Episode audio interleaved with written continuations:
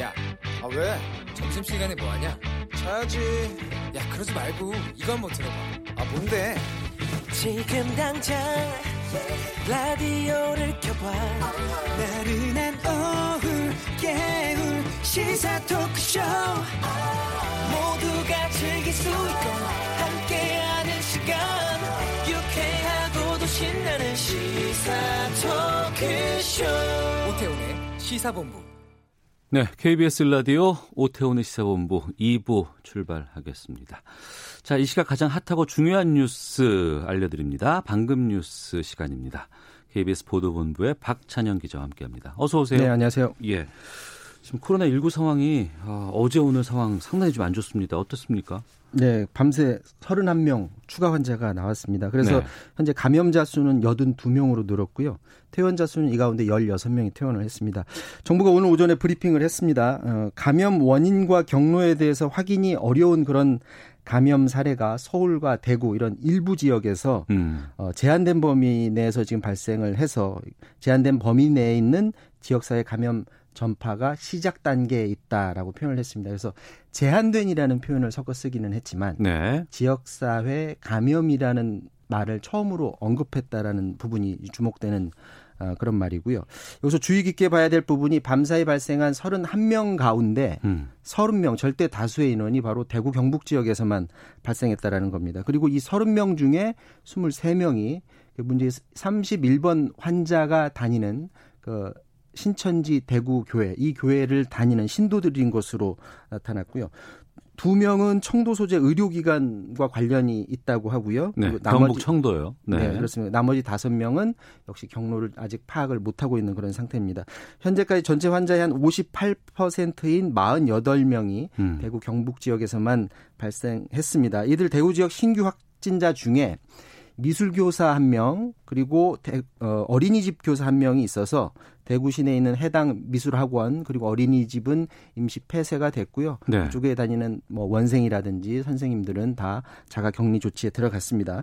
그리고 31명 중에 대구 경북이 아닌 한 명은 서울 지역인데 네. 이전에 그 종로에서 29번 30번 환자 노인분들이 원인을 알 수 없는 음. 아. 감염 경로가 알 수 없는 그런 부부였었죠. 이번에 그 확진 판정받은 분도 종로에 계시는 74살 어르신인데 어. 어제 그 종로 한 이비인후과 갔다가 예. 확진 판정을 받아서 현재 서울대병원에 격리 중이고요. 그런데 이 어르신이 가신 그 병원이 400m 거리에 정부 서울청사 어린이집이 있다고 해요. 어. 그래서 어린이집에 옮긴 것은 아니지만 해당 아니지만 어린이집이 사전 차단하는 조치로 해서 미리 어, 휴원 조치에 들어갔습니다.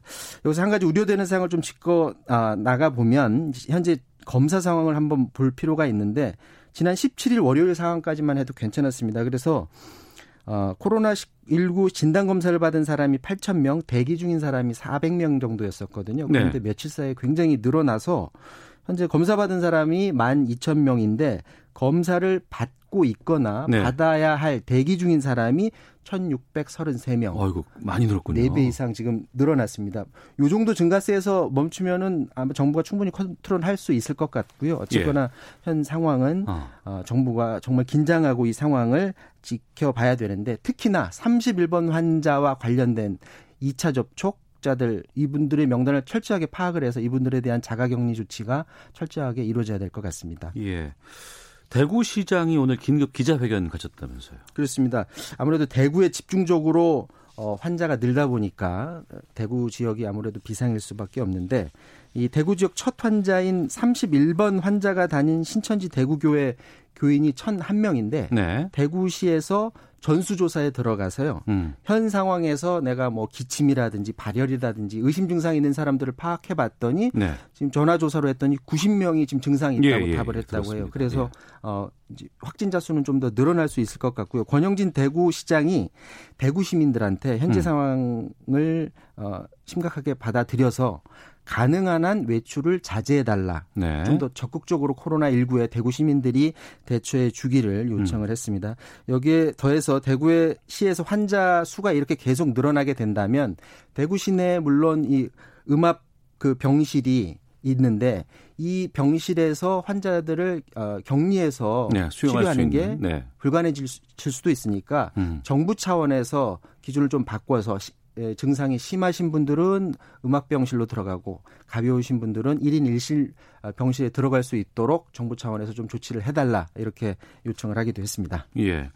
그러니까 특정 환자를 통한 지역 확산이라든가 특히 그 신천지 교회 여기를 통한 확산 이걸 철저하게 좀 차단해야 되는 게 중요하지 않을까 싶거든요. 그렇습니다. 지금 그 대구 지역 같은 경우는 지금 정부 차원에서 어 역학조사 통해서 지금 하나씩 차단해 나가고 있는 게 좀 긍정적인 면이 있는데 네. 또 하나 지금 살펴봐야 될 게 이 신천지 대구교회를 다녀가신 신도들이 대구 쪽에만 사시는 분들이 아닌 것으로 지금 밝혀졌거든요. 그래서 아, 그래요? 예를 들어서 경남 지역이라든지 어. 경기도 과천이라든지 예. 다른 지역에서 지난 2주 동안에 그 예배를 드리기 위해서 찾은 사람이 현재 파악된 바로는 83명이 여기까지 와서 예배를 드리고 갔다고 합니다. 어. 그래서 과천에서 대구를 다녀갔던 그 한 분은 어, 어제 검사를 했는데 다행히 네. 음성 판정으로 나왔다고 하고요. 나머지 다섯 명이 과천에서 왔다고 하는데 지금 과천시가 음. 정확히 어디 거주하는지 그 상황을 지금 파악하고 있다는 그런 소식입니다. 또 이 신천지교회 본부격이 그 과천 총회 본부 시설인데 이게 과천에 있거든요. 네. 그래서 본부도 오늘부로 잠정 폐쇄했다는 소식이고요.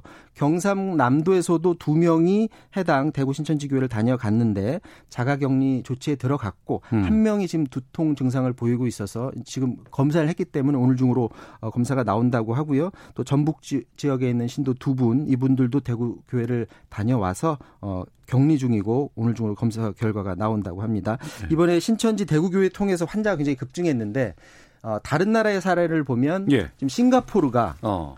어, 26명이 교회에서만 다 감염이 됐다고 합니다. 아, 그래요? 이 교회 특성상 특히 이제 이 시설이 좋지 않은 교회는 이렇게 다닥다닥 붙어 앉고 음. 그렇게 하다 보니까 어, 확진자가 들어오게 되면 또 외치는 외치는 거라든가 뭐 기도하면서 하는 네, 게 그렇습니다. 많이 있으니까 그래서 감염 우려가 커서 가능하면 이 코로나 19가 좀 잠잠해질 때까지 종교 활동하시는 분들은 그런 어, 예배나 뭐 미사나 그런 것들을 드리는 걸 좀 자제하는 게 어떤가 이런 권고도 지금 나오고 있습니다. 네. 중국이라든가 특히 이제 일본에서는 크루즈선 사망자가 나왔어요. 네, 그렇습니다. 먼저 중국 상황을 보면 네. 그 14,000명 크게 급증한 다음에 숫자가 줄었었잖아요.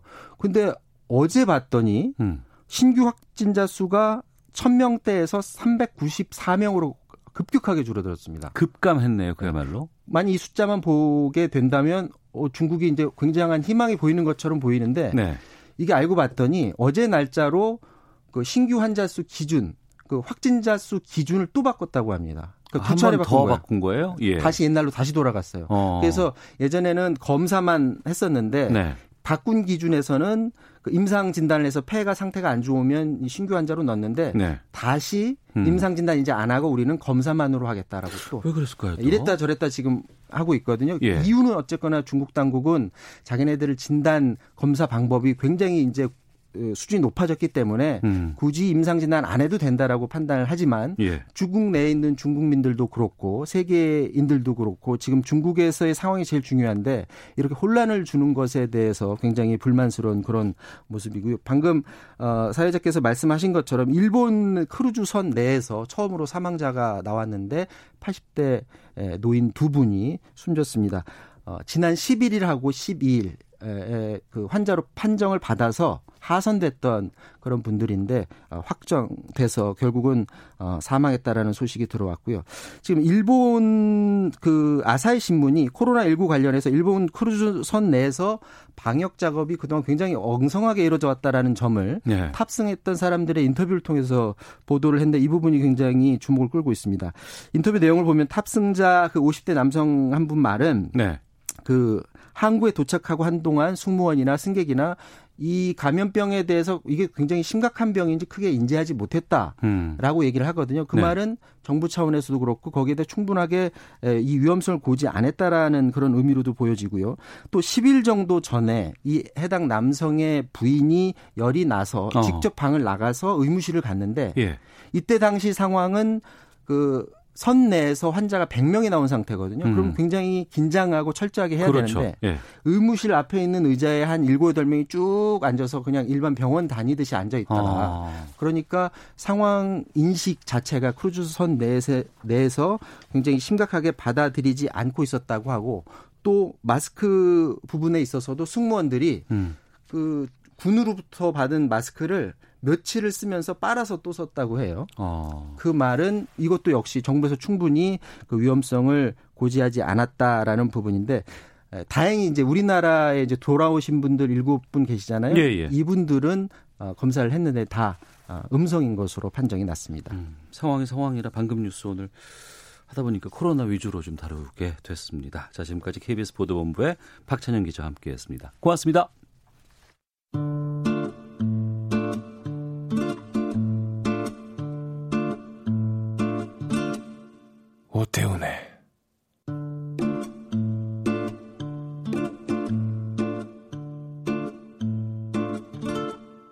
시사본부 네, 1시 11분 되고 있습니다. 자, 저희 시사본부는 청취자 여러분들 참여로 기다리고 이루어지고 있습니다. 샵 9730으로 방송 중에 의견 보내주시면 되고요. 짧은 문자 50원, 긴 문자 100원, 어플리케이션 콩은 무료로 이용하실 수 있습니다. 팟캐스트와 콩 KBS 홈페이지를 통해서 다시 들으실 수 있고 유튜브로도 생중계되고 있습니다. 촌철 살인의 명쾌한 한마디부터 속 터지는 막말까지 한 주간의 말말말로 정치권 이슈를 정리하는 시간 각설하고 시작하겠습니다. 먼저 더불어민주당 최민희 전 의원 나오셨습니다. 어서 오십시오. 예, 안녕하세요. 불굴의 희망 최민희입니다. 네. 네. 자유한국당. 아, 죄송합니다. 미래통합당. 네. 아니, 저도 가끔 헷갈려요. 괜찮아요. 김용남 전 의원 나오셨습니다. 어서 오십시오. 네, 안녕하세요. 용감한 남자 김용남입니다. 네. 미래통합당으로 이제 불러드려야 되는 게 맞는 거죠? 그렇죠. 어. 네. 알겠습니다. 이번 주 월요일 날부터 미래통합당이죠. 음, 그러면 이제 색깔도 이제 그 해피 핑크? 근데 아직까지죠 핑크. 아, 그 뭐 옷은 갖고 계셨어요? 아니 아직 핑크로 바꾸진 못했고요. 예, 예. 사야지. 어. 사는 거예요. 아 그래요? 누가 주진 않아요. 당은 뭐 공짜로 주는 건 없어요. 가끔 음. 돈은 내라고는 하지만 뭐 네. 주는 건 없어요. 그래서 핑크를 아직 용기를 못 내고 있습니다. 아니 근데 어울리실 어. 것 같아요. 네. 아, 아직은 그냥 빨간색으로 입고 다니고 있는데. 그러면 이제 예. 그 용감한 남자 김용남 전 의원님도 음. 토론도 좀 핑크핑크하게 해주세요. 네. 핑크색과 센 건 어울리질 않습니다. 네, 두분 기대하도록 하겠습니다. 자, 코로나19 상황 상당히 좀 심각합니다. 아, 이거 관련해서 먼저 어제 문재인 대통령 발언부터 듣고 시작하도록 하겠습니다.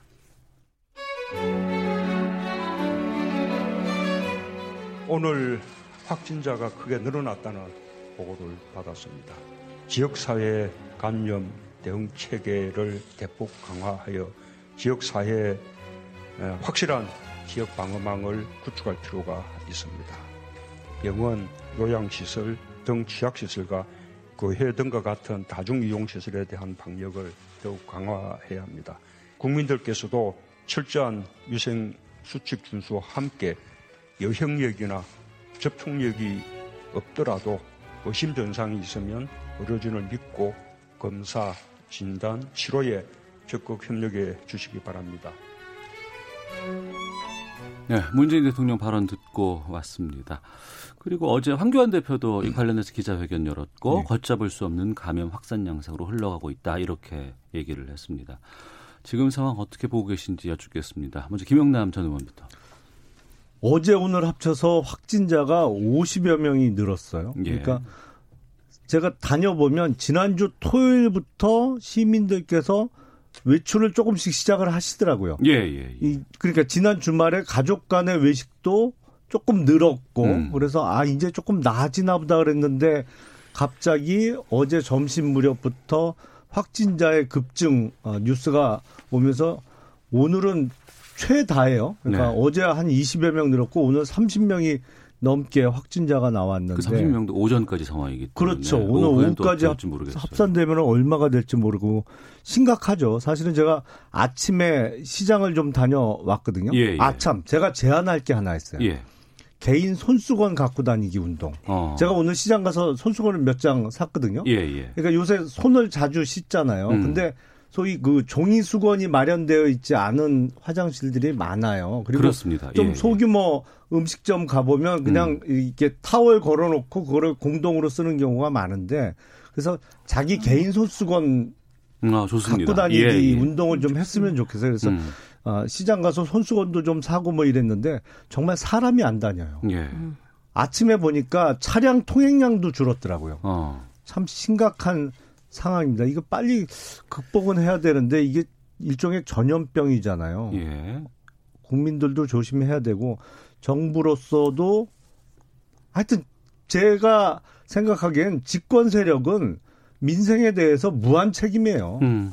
뭐 변명이 필요 없어요. 예. 그러니까 머리를 맞대고 해결책을 빨리 구상해 내야 됩니다. 음. 최민희 의원님. 예, 그러니까 저 말에 동의하고요. 음. 집권 세력이 무한 책임이죠. 예.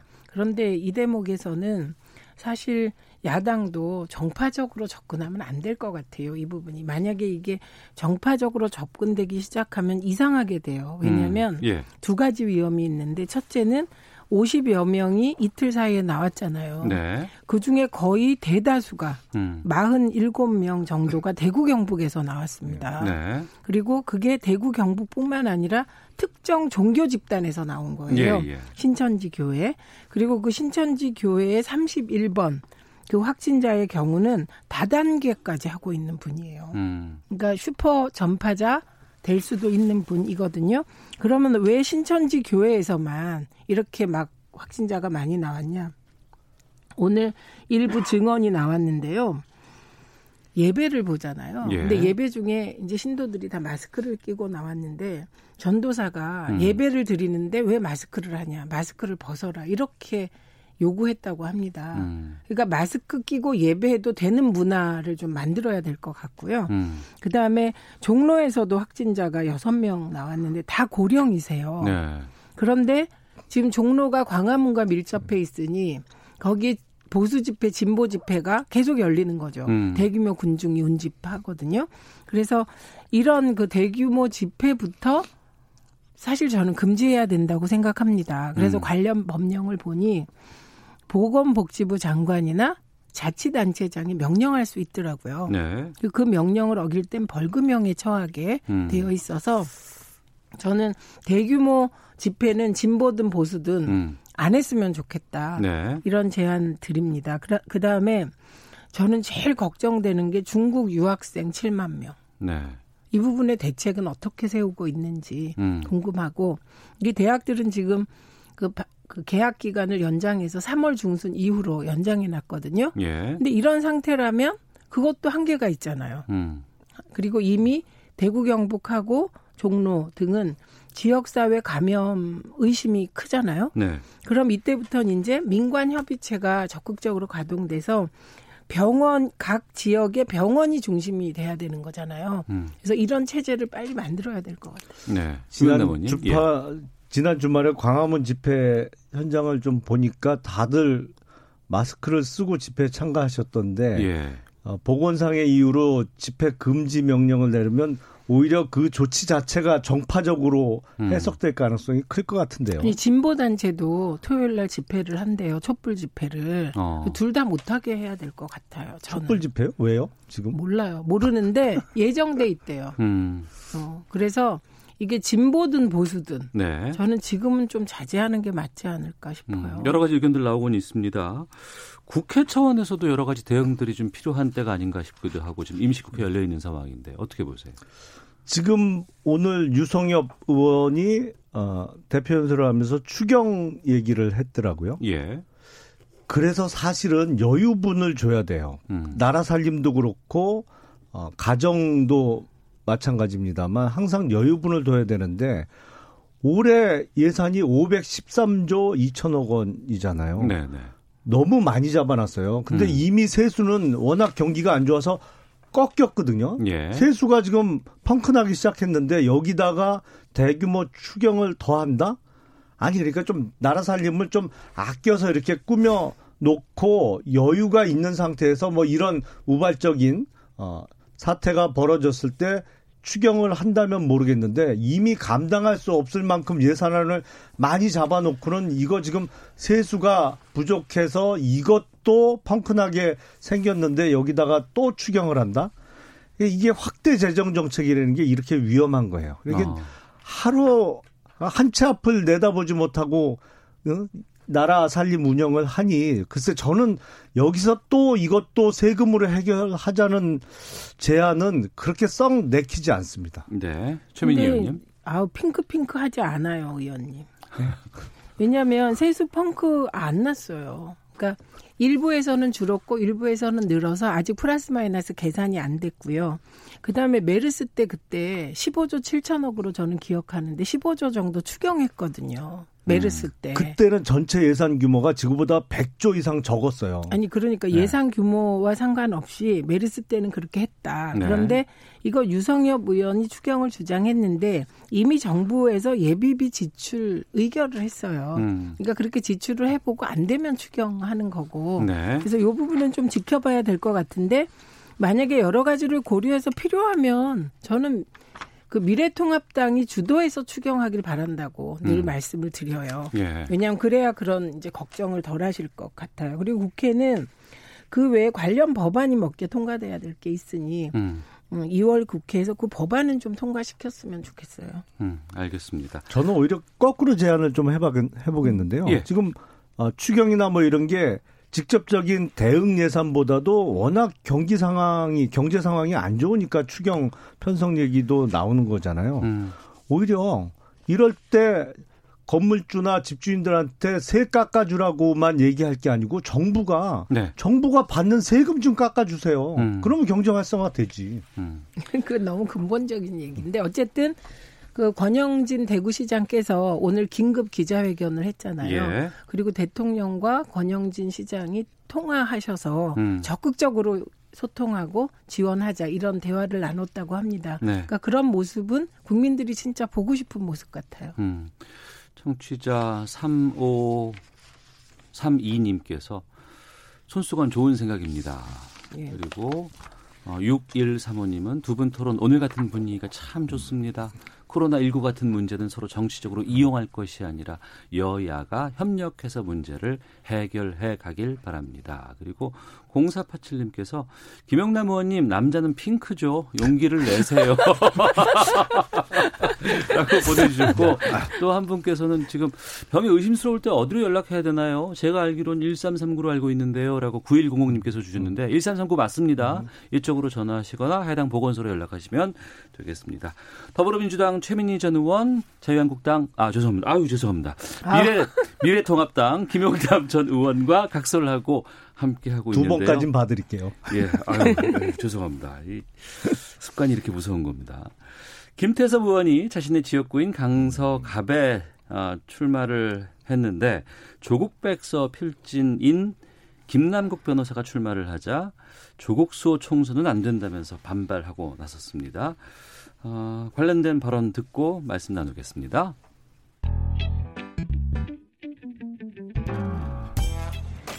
후보자는 학벌이나 출신과 달리 진보적인 삶을 살아왔다는 이유로 비판받는 것이 아닙니다. 전혀 다른 언행 불일치 때문입니다. 법무부 장관으로서 적임자인지 여러 사람이 걱정을 하는 것입니다. 조국 교수님에 대한 수사 여러분들 다 보셨겠지만 그게 정말 헌법 정신이라든가 법과 원칙에 따른 수사가 아니라고 생각이 됩니다. 조국 수호가 이슈가 되는 선거를 치르는 것은 저희가 하는 일이 절대 틀리지 않다. 그런 오만한 자세로 비칠 수가 있기 때문에 각 당의 공천 상황을 두 분과 좀 나눠보겠습니다. 먼저 민주당 쪽으로 가야 될 것 같습니다. 그러니까 금태섭 현 의원과 김남국 후보자 간의 경선이 지금 어 될지 필요... 안 될지 모르죠. 예, 아직 예. 지금 가고 있는 상황인데 예. 여기서 이제 여러 가지 뭐 분란 아니면 논란 아니면 여, 언론 쪽에서 다양한 뭐 시각을 좀 불어넣고 네. 있습니다. 여기에 대해서 좀 입장을 듣도록 하겠습니다. 최민희 의원께서 먼저 말씀해 주세요. 그러니까 우선 예를 들면 어떤 사람이 어, 조국 국면에서 네. 어, 조국의 검찰 수사를 비판했다. 음. 그러면 그 사람은 출마 자격이 없나요? 음. 거꾸로 어, 반대 극단적인 입장에서 검찰 출신들은 다 나오지 마라. 음. 검찰 출신이 나오면 이거는 악의적 프레임이 된다. 이렇게 되면 그 사람 나오지 말아야 되나요? 네. 그러니까 예를 들면 개인적인 도덕적인 문제에 대해서는 경선 자격의 잣대를 들이밀 수 있어요. 네. 그런데 지금 금태섭 의원이 들이민 것은 이건 경선의 개인 자격이 아니라 프레임 씌우기를 한 것이거든요. 음. 그래서 저는 금태섭 의원이 앞에 얘기한 그 발언 있잖아요. 예. 개인적으로 공정성 문제를 제기한다. 그 내용에 저는 동의합니다. 음. 그런데 그 내용에 동의한다고 하더라도 어, 김남국 변호사가 그러면 어, 입시 문제에 있어서 개인적으로 약간의 어, 아빠 찬스, 엄마 찬스가 있었던 것을 한 번도 옹호한 적이 없어요. 그걸 네네. 옹호하는 사람은 이 세상에 없거든요. 음. 그런데 검찰의 과한 수사를 비판한 것이죠. 예. 그래서 금태섭 의원이 저는 이럴 때는 현역 의원이잖아요. 음. 지역위원장이잖아요. 네. 바로 전 지역위원장이죠. 권리당원 명부 다 갖고 계시죠. 음. 시도의원 자신이 공천했죠. 지역인지도 거의 90% 되는 골리앗이 청년 정치인이 도전 한번 해보겠다 경선하자는데 이렇게 프레임을 씌우는 자세는 선배 정치인의 자세가 아니죠. 그냥 이럴 때는 어 겨뤄보자. 네. 음 그러면 겨뤄서 내가 이기 이기겠다. 이 정도 하고 통 크게 해주시면 될 걸. 음. 이걸 가지고 이상한 프레임, 오직 나만 살겠다는 프레임 걸은 거는 잘못된 태도죠. 네. 민주당의 이러한 공천 상황을 네. 미래통합당의 네. 김영대 의원께서 어떻게 보세요? 좋으시죠? 그러니까 4년 전에 20대 총선을 앞두고 당시 새누리당이 소위 진박 공천 파동이 있었잖아요. 예. 아 그때 그 민주당 쪽 분들이 이렇게 흐뭇하게 우리를 바라봤겠구나라는 생각이 들어요. 음. 이거는 뭐 미래통합당이 무슨 관여 한 바도 없고 그냥 민주당 내에서 자생적으로 생긴 문제잖아요. 네. 그러니까 그 저는 미래통합당 당원의 입장에서 이번 음. 총선에서 당의 승리를 어, 기원한다는 입장에선 참 박수치고 환영할 만한 상황이에요. 근데 우리 정치권에 보다 좀 상식적이고 합리적인 인물들이 여야를 막론하고 많이 들어와야 네. 우리나라 정치가 좀 나아진다는 측면에서는 대단히 우려되는 상황입니다. 왜냐하면 음. 조국 프레임을 누가 만들었어요? 누가 봐도 김남국 변호사는 조국 아바타로밖에 인식이 안 돼요. 네. 그냥 대중의 네. 인식이 그렇게 바뀌어 있어요. 왜냐하면 서초동에서 벌어졌던 조국 수호 집회, 그게 참가한 분들은 어떤 명분이나 의미가 있는지 모르겠습니다만 대부분의 상식을 가진 국민들 입장에선 참 이해하기 어려운 집회였어요. 근데 김남국 변호사는 그 집회에 주동자 중에 한 명이란 말이죠. 사회도 받고 뭐 매번 참석도 했고 뭐 본인 스스로도 그걸 자랑스럽다라고 지금도 얘기하고 있고 그러니까 이 조국 프레임은 누가 씌운 게 아니에요. 김남국 변호사가 등장하는 순간에 아 조국 아바타가 민주당 그 경선에 참여하려고 나온 거예요. 그리고 네. 이 상황을 민주당 지도부가 사실은 만들어냈잖아요. 음. 금태섭 의원이 단독 공천 신청하고 공천 신청이 마감됐는데 그 지역에 대해서 추가 공천 신청을 받으면서 마지막에 김남국 변호사가 공천 신청을 낸 것이죠. 뭐 경선을 할지 어떻게 될지 모르겠습니다만 그 이번 21대 총선을 앞두고 미래통합당이 아, 당 외에 응원군으로 크게 기대하는 두 사람이 있거든요. 조국 전 장관하고 추미애 지금 장관. 예. 어, 미래통합당의 승리를 위해서 큰 역할을 해주실 것으로 기대를 하고 있는데 우리가 불러내지 않았는데 스스로 등장했어요. 등판했어요. 조국 전 장관 같은 경우에 음. 김남국 변호사를 통해서. 음. 네, 우선 금태섭 의원이 너무 예쁘시죠? 지금 상황이 그런 겁니다. 최민희 전 의원님 잠시만요. 저 우선 저희가 헤드라인 뉴스를 좀 듣고 네. 와서 네. 두 분께 공의 시간을 드릴 테니까 그때 더 말씀해 주시고 또 자유한국 아 미래통합당의 공천 쪽으로 가보도록 하겠습니다. 어, 헤드라인 뉴스 듣고 기상청 갔다 교통정보 확인하고 오겠습니다. 오늘부터 원인 불명의 폐렴으로 입원하는 환자는 음압병실이나 1인실에 격리돼 코로나19 검사를 받아야 합니다. 또 해외 여행력이 없더라도 의사가 코로나19를 의심한 사람은 진단 검사를 받을 수 있습니다. SK 하이닉스 신입 직원이 대구에서 발생한 코로나19 확진자와 밀접 접촉한 사실이 알려진 지 하루 만에 이천 사업장의 자가격리 대상이 800여 명으로 확대됐습니다. 민주당이 소비와 투자 활성화를 위해 한시적으로 개별 소비세 인하를 추진하기로 했습니다. 국제통화기금 IMF는 코로나19가 세계 경제에 부정적 영향을 미칠 수 있다고 진단하고 한국에 대해선 확장적 재정 정책을 권고해온 기조를 이어갔습니다.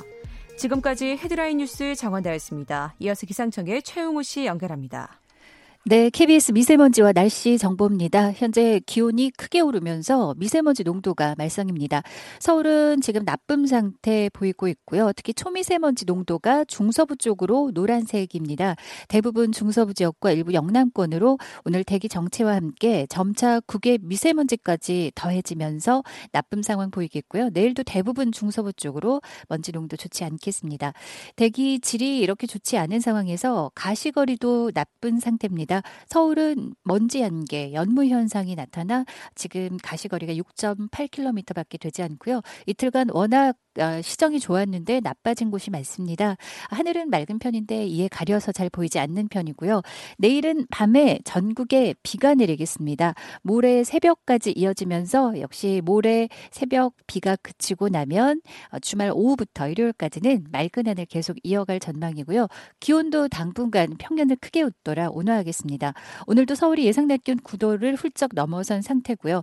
지금 남부지방 곳곳으로 제주를 포함해서 15도 가까이 오른 곳이 많습니다. 않습니다. 봄 날씨처럼 아주 포근한 상태. 당분간 토요일까지도 이렇게 기온은 평년을 크게 웃돌면서 지금 동쪽 지역의 건조특보도 유지가 될 것으로 보입니다. 내일과 모레 이틀간 짧게 내리는 비는 양이 5mm 내외로 아주 적을 전망이고요. 현재 서울 기온은 9.9도를 가리키고 있습니다. KBS 미세먼지와 날씨 정보였습니다. 계속해서 이 시각 교통 상황은 KBS 교통정보센터의 김민희 씨가 정리해 드립니다. 네, 도로 지나기 한결 더 수월해졌지만 돌발 구간이 많습니다. 중부 내륙고속도로 양평 쪽으로 문경 2터널 부근에서는 사고가 났는데요. 1차로를 막고 처리 작업을 하고 있고 또 이 일대로는 작업까지 하고 있어서 문경 세제나들목에서 연풍나들목 사이 5km 구간에서 정체 심합니다. 반대 창원 쪽으로도 이 문경 세제 일대로 작업 여파받아 속도 줄여 지납니다. 통영 대전 고속도로 대전 쪽으로 함양 분기점 부근 1차로에서도 사고가 났습니다. 지난 월요일에 있었던 순천 완주고속도로 완주 방면 3회 2터널 사고는 이제 이 일대를 전면 차단하고 안전 진단을 하고 있습니다. 완주 방면으로 북남원에서 오수나들목 사이가 전면 통제되고 있기 때문에 미리 17번 국도나 745번 지방도로로 우회하셔야겠습니다. 반대 순천 방면으로는 전 구간 원활합니다. 서울시내 분당 수서로 청담대교 쪽으로 이번에는 탄천 1교에서 사고가 났는데요. 복정에서 탄천 1교 사이 지나는데 25분 정도 걸리고 있습니다. 있습니다. 동부간선도로 성수분기점 쪽으로 용비교 부근 4차로에서도 사고가 났습니다. KBS 교통정보센터였습니다.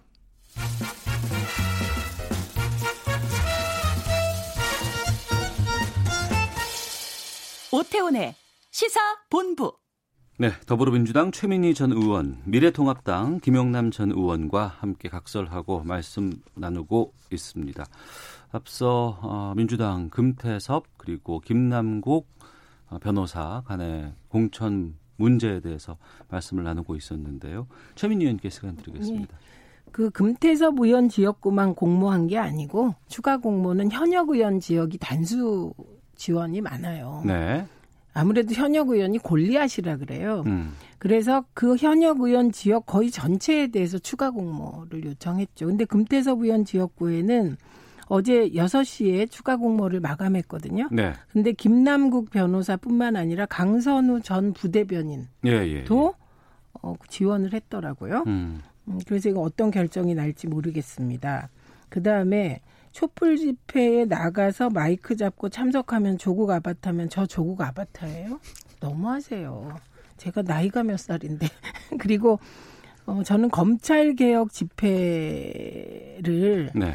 그 조국 수호 집회다라고만 얘기하는 건 그건 사실이 아니니까 음. 사실은 그렇게 수없이 많은 시민들이 나와서 외친 것은 검찰 개혁이었고 어, 공수처법과 검경 수사권 조정안이 통과됐기 때문에 네. 일단 검찰 개혁이 1단계 음. 시작됐다. 요 정도 시각을 가지고 있습니다. 그다음에 김남국 변호사는 이렇게 성실하고 진실한 청년은 참 보기 힘든 것 같아요. 근데 이분이 조국 백서 저자라는 이유로 조국 아바타라는 소리까지 듣는 것이 네. 어, 이건 예의가 아닌 것 같아요. 김남국 음. 변호사는 그냥 청년 변호인이고 네. 검찰 개혁을 지향하며 주장하고 음. 그리고 조국 교수가 억울한 재판을 받게 되었다라고 생각하는 청년일 뿐입니다. 알겠습니다. 김영남 위원 짧게 말씀해 주시고 다음 주로 하겠습니다. 그러니까 대중은 그렇게 시간이 많지 않아요. 그러니까 대중에게 어떤 인물이 인식되는 계기는 참 드물거 드물거든요. 네. 근데 김남국 변호사가 뭐 다른 활동, 예를 들어서 뭐 정치적으로나 아니면 사회적으로 대중에게 기억될 만한 다른 활동이 있었다면 모르겠으나 대중이 인식하는 것은 김남국 변호사는 누가 뭐래도 조국 수호 집회의 그 화면이에요. 그리고 그와 음. 관련된 발언으로 기억되는 거예요. 아. 사실 대중이 무언 시간이 이렇게 남아 돌아서 김남국 변호사라는 뭐 몇만 명 중에 한 명을 그 사람이 뭘 했는지 또 다른 어떤 얘기를 했는지 기억해 주겠어요. 어, 근데 그거는 유명한 패널이에요. 그래서 대선 때도 실검 1위를 여러 번 장식해서 아, 알고 있어요, 사람들은. 많은 대중께서 기억하시는 것은 네. 뭐 그냥 한마디로 조국 아바타예요. 그러니까 이게 지금 조국, 조국 프레임을 미래통합당에서 씌운 것도 아니고 본인이 나오면서 처음엔 또 그걸 허구적이라고 그랬어요. 그게 어떻게 허구적이에요? 아니요. 팩트에 근거한 거지. 허구죠. 제가 보기엔 입당식 때 최 의원님이 옆에 계시더니 출마를 유도하신 거 아니에요? 입당식 때 저 입당식 참여 안 했어요. 어, 옆에 있는 사진을 본 것 같은데 끝, 김남국 변호사 아, 옆에 끝나고 만난 거야. 끝나고. 음. 그러니까 입당식을 참여했다고 자꾸 그 네. 왜곡 기사를 아, 만들어. 그래? 음. 아니 근데 뭐 사진만 보이니까 우리가. 네. 그러니까 그게 왜곡이에요. 예, 왜곡이랍니다. 자 이번엔 그러면 자유한국당 공천 상황으로 좀 더 아닙니다. 미래통합당 공천 상황으로 넘어가겠습니다. 이번에 한 번 더 실수하면 어, 이제 이러죠. 이러면 안 이제 되는데. 한대 때리세요. 어, 예, 예. 저 혼나야 되겠습니다. 아유. 이현주 의원과 김무성 의원 사이에 공천 둘러싼 잡음 있었다고 하죠. 이 목소리 듣고 가겠습니다.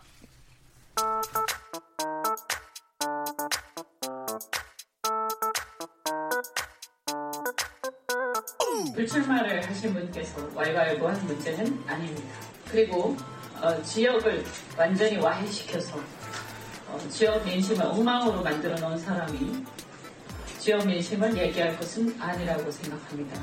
공간이도 아니면서 아직도 낙후 정치를 하고자 하는 그러한 행태는 매우 심각한 구태 정치라고 생각합니다. 이것이야말로 우리가 이번 총선에서 반드시 퇴출되어야 할 구태위원한 행태입니다. 본인의 공천을 두고 부산에 뭐 바람을 일으키는 게 일으키기 때문에 자리 내놔라? 자기 지역구 놔두고 부산 전체를 돌아다니기 위해서 영도구 내놔라? 영도 구민들이 그렇게 우스워 보입니까? 그건 아니잖아요. 그리고 중농도구 나갈 수도 있는 거예요. 그럼 거기서 잘 정착해서 지역 주민들에게 어, 자신을 알리고 이게 겸손하고 좀 착실하게 접근을 해야죠. 그죠? 근데 부산 전체를 바람을 일으키기 위해서 중영도구 내놔라? 저는 그런 게 오만해 보인다는 거예요. 그거를 제가 애정을 가지고 시작합니다. 네. 미래통합당 이현주 의원 발언 또 장재원 의원의 목소리까지 들으셨습니다. 부산 중구 영도 지역의 고, 전략 공천자로 이현주 의원이 거론되자 어, 김무성 의원이 이 통합 정신에 어긋나는 일이다. 경선해야 한다. 이렇게 주장을 했는데 여기에 대해서 이현주 의원은 구태 정치라고 비판하고 나섰고 먼저 김영남 의원님 어떤 네. 상황인 거예요? 김무성 의원의 언급이 마쿠 정치는 아니죠. 음. 마쿠는 그야말로 마쿠에서 해야 마쿠 정치지. 그러니까 예를 들어서 김무성 의원이 김영호 공천위원장에게 뭐 만나든지 전화를 해서 그 문제 있으니까 제거해라 뭐 이런 식으로 아무도 모르게 했다면 그런 얘기가 네. 통할 수 있겠습니다만 공개적으로 이, 이야기한 음. 거잖아요. 그러니까 마쿠 정치는 좀 안 맞는 말 같고 네. 문제는 어, 문재인 정부의 폭정을 막아내기 위해서 여러 가지 정치 세력이 힘을 모아서 어, 단일 대우를 만들자. 그게 미래통합당의 그 통합 이유잖아요. 네. 거기까지는 오케이. 음. 근데 현역 국회의원, 그것도 지역구 국회의원이 경기도 광명시에서 재선까지 지금 하고 있는 상황에서 갑자기 부산으로 내려가겠다. 정치인이 자기 지역구로 옮길 때는 대중이 납득할 만한 명분이 있어야 되거든요. 네. 근데 저도 잘 납득은 못 하겠어요. 음. 그러니까 이현주 의원이 부산에 출마하면 부산에서 미래통합당에 박, 막 바람이 일어난다? 그건 스스로를 너무 과대평가하시는 말씀 같고 네. 바람은 이미 불고 있어요. 음. 그러니까 거기 누가 대 누가 가도 거기는 뭐 일종의 이미 양지인 것은 틀림없어요. 예. 근데 뭐 예를 들어서 과거에 아, 노무현 대통령 되시기 전에 이제 아, 지역 구도를 타파하기 위해서 부산에 출마한다든지 네. 뭐 아니면 뭐 그 유사한 예는 많이 있었죠. 이정현 의원이 아, 순천 곡성에서 당선되는 일. 뭐 이런 명분이 있다면 얼마든지 좋은데 아니면 그야말로 상징성이 있는 종로에 내가 한번 출마하고 싶다. 그건 정치인으로서 얼마든지 가져볼 수 있는 꿈이죠. 네. 부산 출마? 그리고 부산에서 바람을 일으키기 위해서 잘 납득이 안 돼요. 음, 최빈 의원께서는 어떻게 보세요? 참 이현주 의원은 뭘 믿고 저러는지 모르겠어요. 김영호 공간위원장이 예뻐하나 봐요. 음. 의아합니다. 오랜만에 민주당을 주로 비난하는 진중권 씨가 한마디 했더군요. 민머리 철새라고. 음. 네, 그런데 민주당에서 국민의당으로, 국민의당에서 바른미래당으로, 바른미래당에서 이름을 잘 모르겠는 1인 정당인데 뒤가 전진당으로. 예, 예. 이렇게 해서 민주통합당까지 온 사람 아닙니까? 그리고 새보수당의 유, 유승민 의원은 불출마를 선언했어요. 사실 대표급이 좀 그런 자세를 보여야 되는데 뭐뭘 믿고 저러는지 진짜 저는 잘 모르겠습니다. 음. 그리고 음, 사실 통, 미래통합당이 통합되고, 그, 왜 이 이현주 의원이 오만해지는지 참 부끄러울 것 같거든요. 보통의 시각에서 보면 부끄러운 줄 알아야죠. 그런데 네. 저렇게 오만해져서, 아, 나 전력, 전략 공천 해, 해 줄 것이라고 어떻게 했다. 이런 말은 진짜 참 저런 말 하면 오히려 잘리거든요, 보통은. 어, 예. 그런데 또 김영호 공간위원장이 두둔하는 발언을 하시니까 뭐가 음. 뭔지 모르겠고요.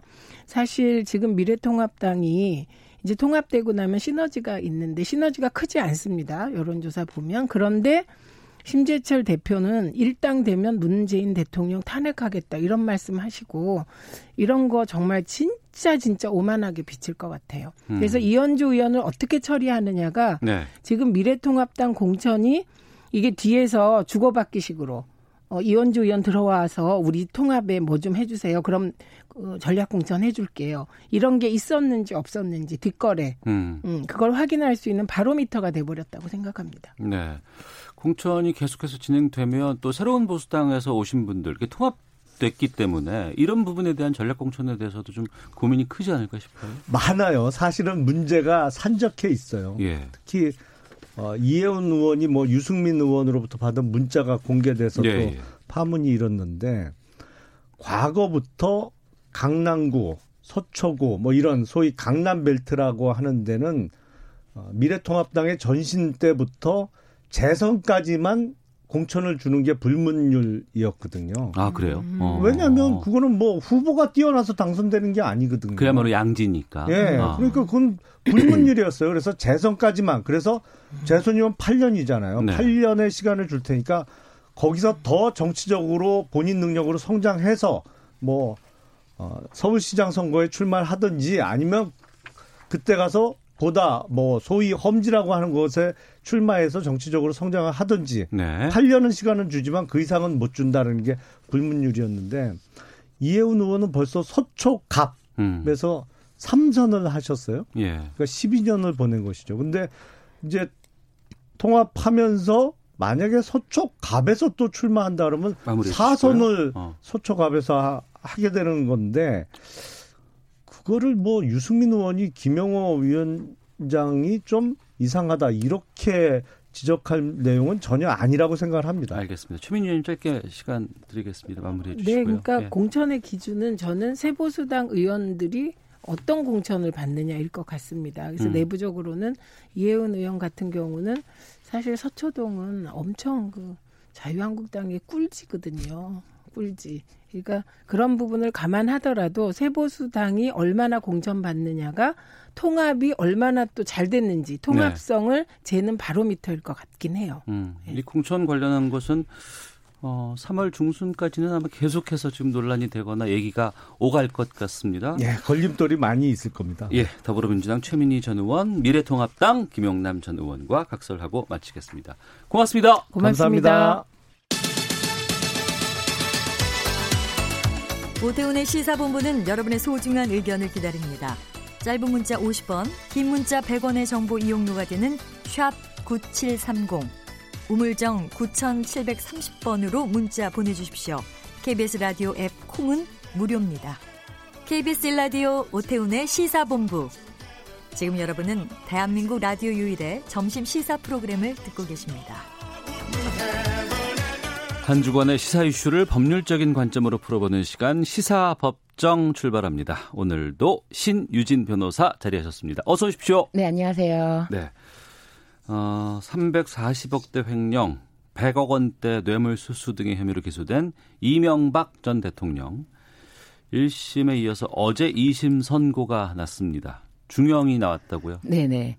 근데 1심에서는 이제 뇌물과 횡령 총 이제 징역형이 15년이 나왔는데 네. 이 부분에서 징역형 부분에서 어 2년이 추가돼서 17년형이 음. 나왔습니다. 네. 네. 그리고 뭐 어, 횡령 액수가 조금 추가 5억 추가됐는데 그 부분은 그대로 됐고요. 음. 그래서 뇌물 액수가 총 94억 원 정도 네. 네 됐습니다. 어, 어제 판결에 대해서 어떻게 보셨어요? 어, 일단 삼성 관련해서 이 뇌물 그리고 다스는 누구 거냐 뭐 음. 이런 질문에서 시작된 네. 이 소송이 어 길고 길다면 길었고 뭐 그랬 뭐 어떻게 보면은 모든 것이 다 정리되었느냐에 대한 또 의문, 의혹은 여전히 있지만 음. 그래도 어, 삼성 뇌물죄 부분에서는 27억 원이 1심보다 추가됐습니다. 네. 그 부분에 대해서는 매우 고무적이다라고 음. 할 수가 있고 그리고 이제 법원에서 어, 대통령의 대통령이란 국가 원수이자 행정부의 수반인데 음. 이런 뇌물 이렇게 받지 말라고 관리 감독할 역할을 해야 되는 사람이 오히려 은밀한 방법으로 그 오랫동안 오랜 기간 동안에 받아왔다는 점에 대해서 그리고 또 한 가지 이명박 전 대통령은 끝까지 반, 반성하지 않는 모습을 보였다는 점에서 네. 중형 선고의 불가피성을 얘기를 했는데 음. 이런 부분에 대해서는 참 끝까지 단 한 번도 자신의 잘못에 대해서 인정하지 않고 어, 증인들이 허위 진술을 했다. 예. 뭐 이런 취지로만 얘기를 한 것이 좀 아쉽습니다. 음, 그러면 어제 선고로 네. 지금 파기환송심 진행되고 있는 이재용 삼성 부회장과의 연관성도 좀 있겠네요. 아무래도 연관성이 좀 있을 텐데 이 네. 지금 이명박 전 대통령에서 어, 삼성그룹에서 받은 뇌물 당, 뇌물은 주로 이제 이학수 전 삼성 부회장 당시 뭐 이렇게 해서 준 것이 아니냐 이제 그런 취재가 되고 음. 그런데 뭐 삼성 측에서는 굉장히 뭐 전방위적으로 뭐 지금 사실은 뇌물 X가 이 사건에서도 8억이 늘어났는데 8억 9억 정도 늘어났는데 네. 2년이 형량이 실형이 음. 늘어났잖아요. 예. 그러니까 삼성에서는 그 지금 뭐 박근혜 전 대통령 관련해서 뇌물 X가 지금 30억 가량이 늘어나게 생겼는데 그렇다면 실형을 피할 수가 없겠구나라는 뭐 예측을 할 수 있겠죠. 음. 1심 선고 나오고 나서 구속 중이었다가 이명박 전 대통령이 보석으로 네. 나와 있는 상황이었어요. 네, 그렇습니다. 거의 뭐 1년 가까이 지금 밖에서 생활을 했었는데 네. 이번엔 또 보석이 유지될 수도 있지 않을까 싶었는데 바로 2심 선고 후에 법정 구속됐습니다. 네. 사실은 이 보석이 됐을 때이 네. 보석이 어 뭐 고령인 점 뭐 아니면 이런 뭐 질병 고려, 질병을 고려해서 한 것이 아니라 음. 그 구속 기간이 만료가 되어 가고 있었고 네. 구속 기간이 만료되었을 때는 아무런 조건 없이 풀어줄 수밖에 없었습니다. 아. 그렇기 때문에 조건을 붙여서 사실은 보석을 할, 할, 수밖에 없는 법원의 어떤 결정이 있었던 것이지 네. 단순히 뭐 전직 대통령이라는 이유로 보석이 된 것이 아니고 이명박 전 대통령 같은 경우는 어 구속 기간이 음. 어, 항소심에서 6개월이 모두 만료가 됐기 때문에 어쩔 수 없이 풀어줬던 것이고 네. 이제 다시 항고심 항소심에서 선고가 났기 때문에 다시 구속할 수가 있기 때문에 구속을 된 것이죠. 음, 그러면 이명박 대통령 측에서는 전 대통령 측에서는 다시 보석을 좀 신청할 수도 있을까요? 할 수는 있지만 어. 이 보석이라는 것이 워낙에 어, 당초에 됐을 때 당시에도 그 구속기간 만료를 앞두고 어쩔 수 없는 선택이라는 법원에서 결정을 음. 내릴 수밖에 없는 입장에서 내렸기 때문에 네. 그냥 고령인 점에 대해서는 아니면은 뭐 무죄 가능성을 염두에 두고 보석 신청을 한다는 거는 사실 이 17년이라는 징역형을 너무 무색하게 하는 것이라서 음. 받아들여주기 어렵죠. 음. 상고하겠죠? 네, 상고한다고 법원 어 이미 이제 인터뷰를 하고 음. 어 이명박 전 대통령은 어 굉장히 뭐뭐 허탈해한다라고 하면서 뭐 다른 사람들한테 악수를 청하면서 고생했다 갈게라고 하면서 갔다고 하는데 네. 어 무죄를 계속 주장하고 있으니까요. 음, 네. 그 이명박 전 대통령이 어제 바로 법정 구속을 좀 예측했을까요? 네. 어떻게 보세요? 어 사실상 예. 그러니까 뭐 이미 전 대통령이라서 보석이 된 것이 아님에도 불구하고 자신에게 가장 불리한 상황을 최악의 상황을 예측한다면 충분히 예측할 수 있었다고 보여집니다. 어. 네. 한 번 나왔다 다시 들어가는 게 되게 힘들다는 얘기가 좀 그러게요. 있어서 네. 어, 알겠습니다. 자 신유진 변호사와 함께 시사법정 말씀 나누고 있는데요. 다음 또 판단도 짚어보겠습니다. 면허 없이 여객 운수 사업을 했다고 경, 검찰에서 기소를 했습니다. 차량 공유 서비스 타다 1심 법원이 무죄를 선고를 했는데 재판부가 타다 영업은 사실상 불법 콜택시로 봐야 한다는 검찰의 주장을 받아들이지 않았습니다. 그 근거나 이유를 좀 알려주세요. 네, 이게 참 어, 예민한 부분이에요. 이거에 대해서는 사실상 검찰이 너무 일찍 기소했던 것이 아니냐. 왜냐하면 음. 새로 법령이 이제 국회에 상정되어 있는데 이런 네. 것에 대해서 검찰은 고려하지 않고 너무 성급하게 뭐 기소한 것이 아니냐라는 시각도 있었고 검찰 측에서는 뭐 충분히 뭐 고발인 측, 택시 업체 측과 그리고 어 고, 이제 피고인 측을 모두 입장을 고려해서 신중하게 기소를 했다라고 네. 했는데 예. 법원에서 보기에는 사실상 이게 현행 법에서 음. 완벽하게 위법이다, 불법이다라고 보여진다면 사실상 타다금지법이라는 일, 속칭 타다금지법이라는 그 법이 뭐 상정될 필요도 없는 거잖아요. 어. 그러니까 법원에서는 이 형사 처벌 여부에 대해서는 음. 그 죄형 법정주에 따라서 현행 법을 가지고 네. 현행 법을 가지고 판단해야 될 수밖에 없는데 이 타다 가 처음에 어 이, 이런 취지로 이제 운행을 하겠다라고 국토교통부에 어 회신을 저기 물어봤을 때 네. 국토교통부에서는 운행 가능하다. 있다라는 음. 취지로 답변을 해줬고 이 여객 운수 사업법이 11인승에서 15인승 이 15, 11인승 이상의 차량에 대해서 그 운전자를 같이 알선해주는 행위를 금지하고 있지는 않다. 네. 그러니까 즉 그 기본 택시랑은 다르잖아요. 음. 타다는 11인승 이상 카니발로 영업을 하는 것이고 네. 택시는 이제 승용차로 영업을 하는 것인데 음. 그 운전자를 이제 같이 알선해서 네. 운전을 하는 것이 과연 택시 불법 콜택시인가 음. 아니면은 단기 렌터카인가. 근데 법원은 단기 렌터카로 볼 수 있다. 네. 이게 뭐, 검찰에서는 또 이렇게 말을 했죠. 이게 단기 렌터카라는 것이 아니라 이 운행 구간별로 요금을 받기 때문에 음. 택시 미터기와 비슷하다. 네. 이거는 명백한 택시 영업을 했다는 증거다라고 했지만 이렇게 다 분단위로 뭐 분단위로 끊어서 영업을 하는 방식이 반드시 어 택시라고 볼 수 없다. 그래서 렌터카로 인정을 한 거죠. 음.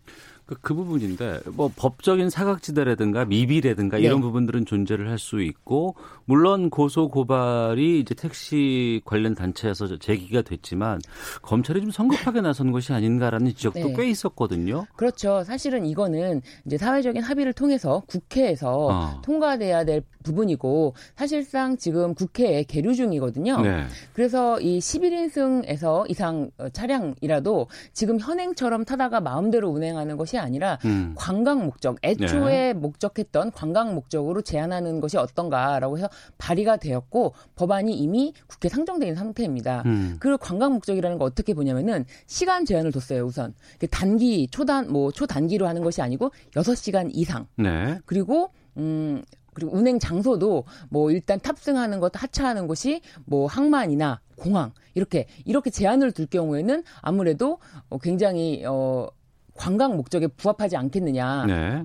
그리고 택시랑 경쟁 상대가 되지, 않, 되지 않을 것이다라고 음. 판단을 해서 이런 법안이 계류돼 있는 중인데 어, 검찰에서는 우선 기소를 한 것이죠. 예.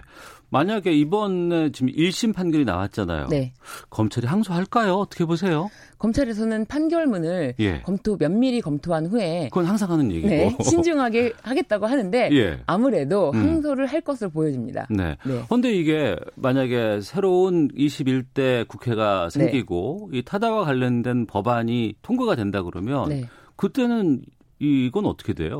사실 어, 형사처벌은 소급 입법으로 그러니까 법을 지금 만들어서 과거 행위를 처벌할 수 없기 때문에 네. 그 이후에 일정 기간 유예 기간을 두고 음. 아마도 그 이후에는 뭐 법이 생긴다면 그 네. 그 법에 따라서 어, 영업 방식이 많이 제한이 되, 겠죠 어, 그러면 타다는 당분간은 계속해서 영업할 수 있는 건가요? 네, 어떻습니까? 당분간은 계속 영업을 할 수가 있고요. 사실상 예. 지금 타다에서는 지금 투자를 뭐 못 받은 것에 대해서 투자를 더 받고 더 어. 크게 확충 확충을 하겠다라고 하지만 예. 어, 아무래도 이게 지금 법이 계류 중이기 때문에 이 음. 법이 통과 여부에 따라서 그 상생의 방안을 좀 더 모색하겠다라는 입장이기 때문에 지금 앞으로 좀 지켜봐야 될 것 같아요. 네. 타다가 이런 서비스를 좀 먼저 시작을 했지만 그 이후에 뭐 다양한 새로운 또 약간의 맞습니다. 틈새를 이용한 네. 이런 행 형태 영업이 또 있다면서요? 네, 타다도 있고 그리고 파파도 있고 뭐 좀 다른 것도 있는데 어. 또 한편으로 카카오 티 벤티 뭐 이런 서비스 같은 경우는 그 택시 면허를 아예 딴 상태에서 하기 때문에 음. 별 문제가 없다라고 하는데 이 사실은 법에 어 국회에서도 타다의 경우에도 면허 택시 면허를 딴 상태 취득한 상태에서 운행을 하는 것을 좀 얘기를 하고 있었던 상태죠. 음, 알겠습니다. 상상이 좀 중요할 것 같아요. 네, 그렇습니다. 자, 시사법정 신유진 변호사와 함께했습니다. 고맙습니다. 네, 감사합니다. 예, 오태훈의 시사법 마치겠습니다. 내일 뵙겠습니다. 안녕히 계십시오.